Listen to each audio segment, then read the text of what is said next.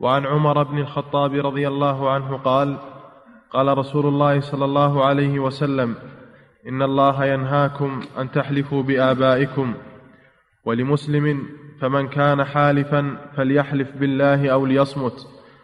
وفي رواية قال عمر: فوالله ما حلفت بها منذ سمعت رسول الله صلى الله عليه وسلم ينهى عنها، ذاكرا ولا آثرا يعني حاكيا عن غيري أنه حلف بها.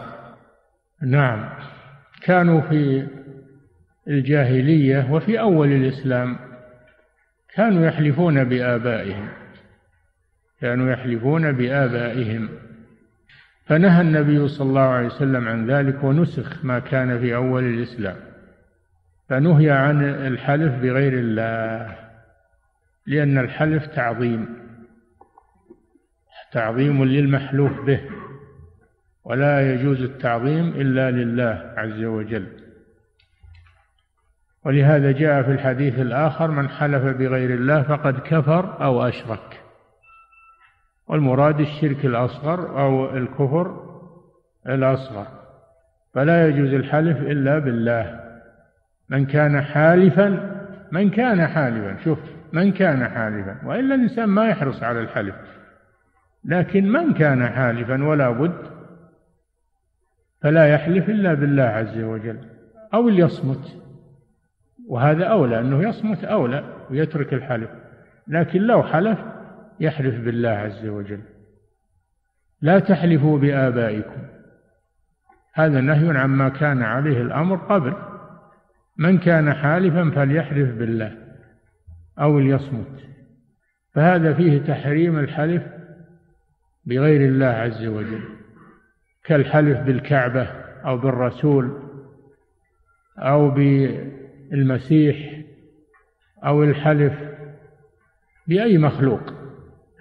لا يجوز الحلف بالمخلوق، وإنما يحلف بالخالق سبحانه وتعالى. هذا الذي استقر عليه الأمر في الإسلام.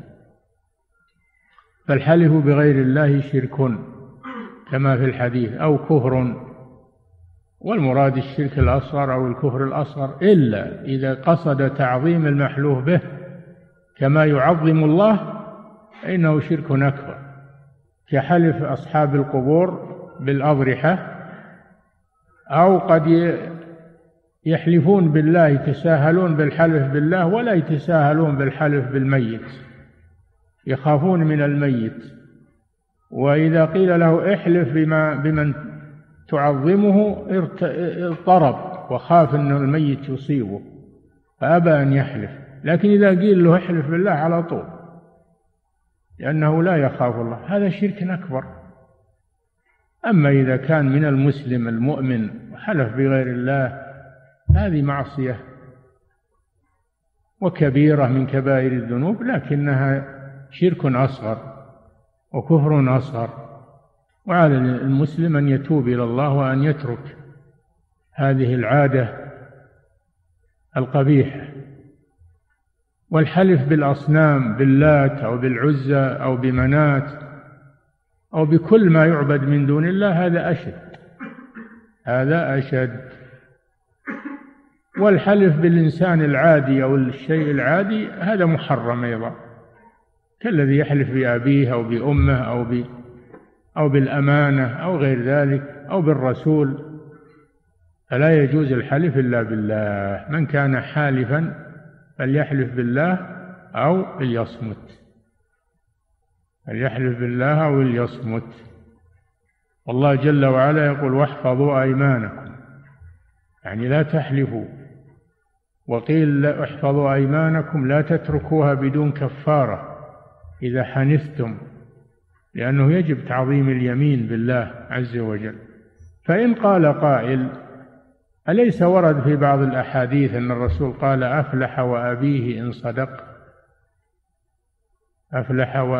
فحلف الرسول بأبي الشخص، فيقال هذا كان في أول الأمر ثم نسخ بعد ذلك، فيكون هذا الحديث الذي معنا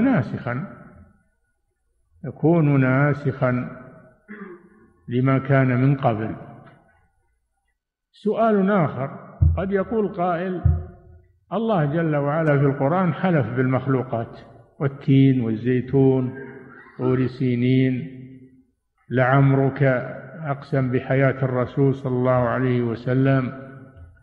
فالله حلف بالمخلوقات، فما الجواب؟ نقول هذا خاص بالله جل وعلا، فإن الله يحلف من خلقه بما يشاء، أما نحن فلا يجوز لنا أن نحلف إلا بالله، عز وجل. نعم.